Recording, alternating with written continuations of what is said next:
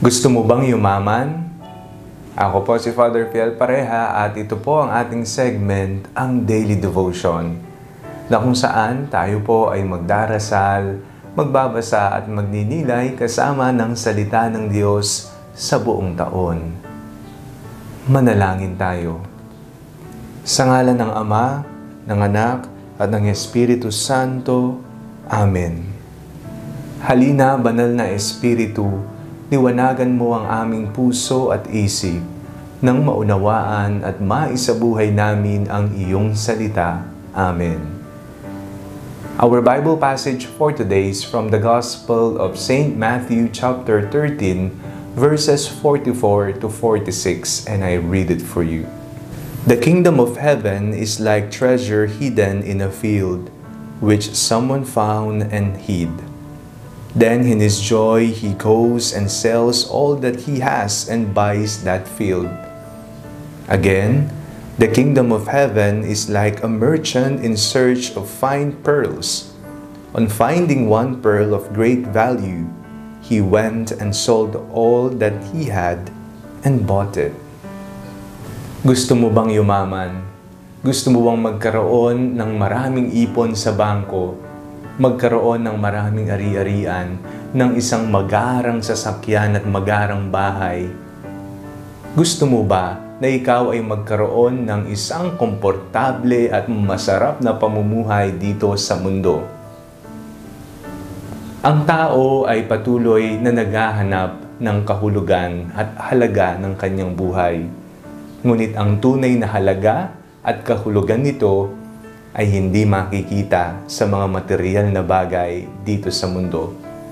Maaring magbigay ito ng paunang kasiyahan, mga patikhim na maari mong lasapin habang ikaw ay dito sa mundo, ngunit hindi mga totoong kayamanan ito sapagkat ang tunay na kayamanan ay hindi nawawala, hindi nadulusaw, hindi inuuod o kaya naman ay inaanay.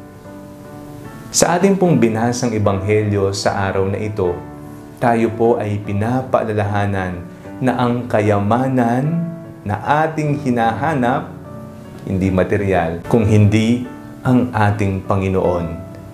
Ang Panginoon ang kayamanang walang katumbas o kasing halaga dito sa mundo. He is the pearl of great price na kung saan sa ating paghahanap dito sa mundo, kapag nasumpungan natin ang Panginoon, ipagpapalit natin ang lahat. We cannot serve both God and Mammon. Ito po ay isang talata sa Biblia na inyong mababasa. Pagsilbihan ang Diyos, huwag ang kayamanan ng mundo. Sapagkat sa Diyos, higit pa riyan ang iyong mararanasan, higit pa sa yaman ng mundo ang iyong makakamit. Ipagpapalit mo ba ang yaman ng mundo sa kayamanang ibibigay ng Diyos? Piliin natin ang Panginoon sapagkat ibibigay niya sa atin ang lahat ng kayamanan na hindi mawawala sa atin, hindi aanayin, hindi malulusaw, o hindi uuurin. The Bible passage reminds us that the kingdom of heaven is like a treasure hidden in a field, which someone found it and hid. Then in his joy, he goes and sells all that he has and buys that field. There is joy. Makita nawa natin ang dakilang tuwa sa Panginoon lamang at hindi sa mga bagay dito sa mundo. Jesus is our pearl of great price. Walang makahihigit sa ibibigay niyang kayamanan dahil ang paghahari, ang kanyang kaharian, ang siyang ipapamana sa iyo. Piliin natin lagi ang ating Panginoong Kristo.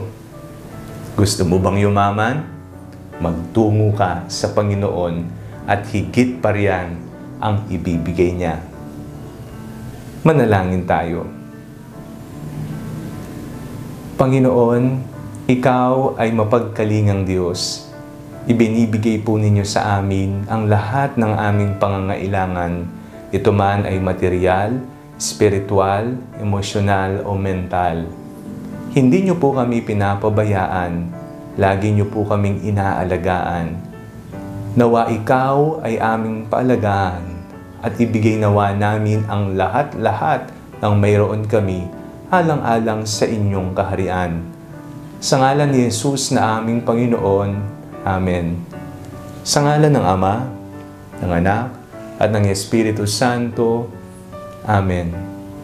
Huwag po ninyong kalimutang i-like ang video ito, mag-comment po kayo and share it with your family and friends. God bless you po.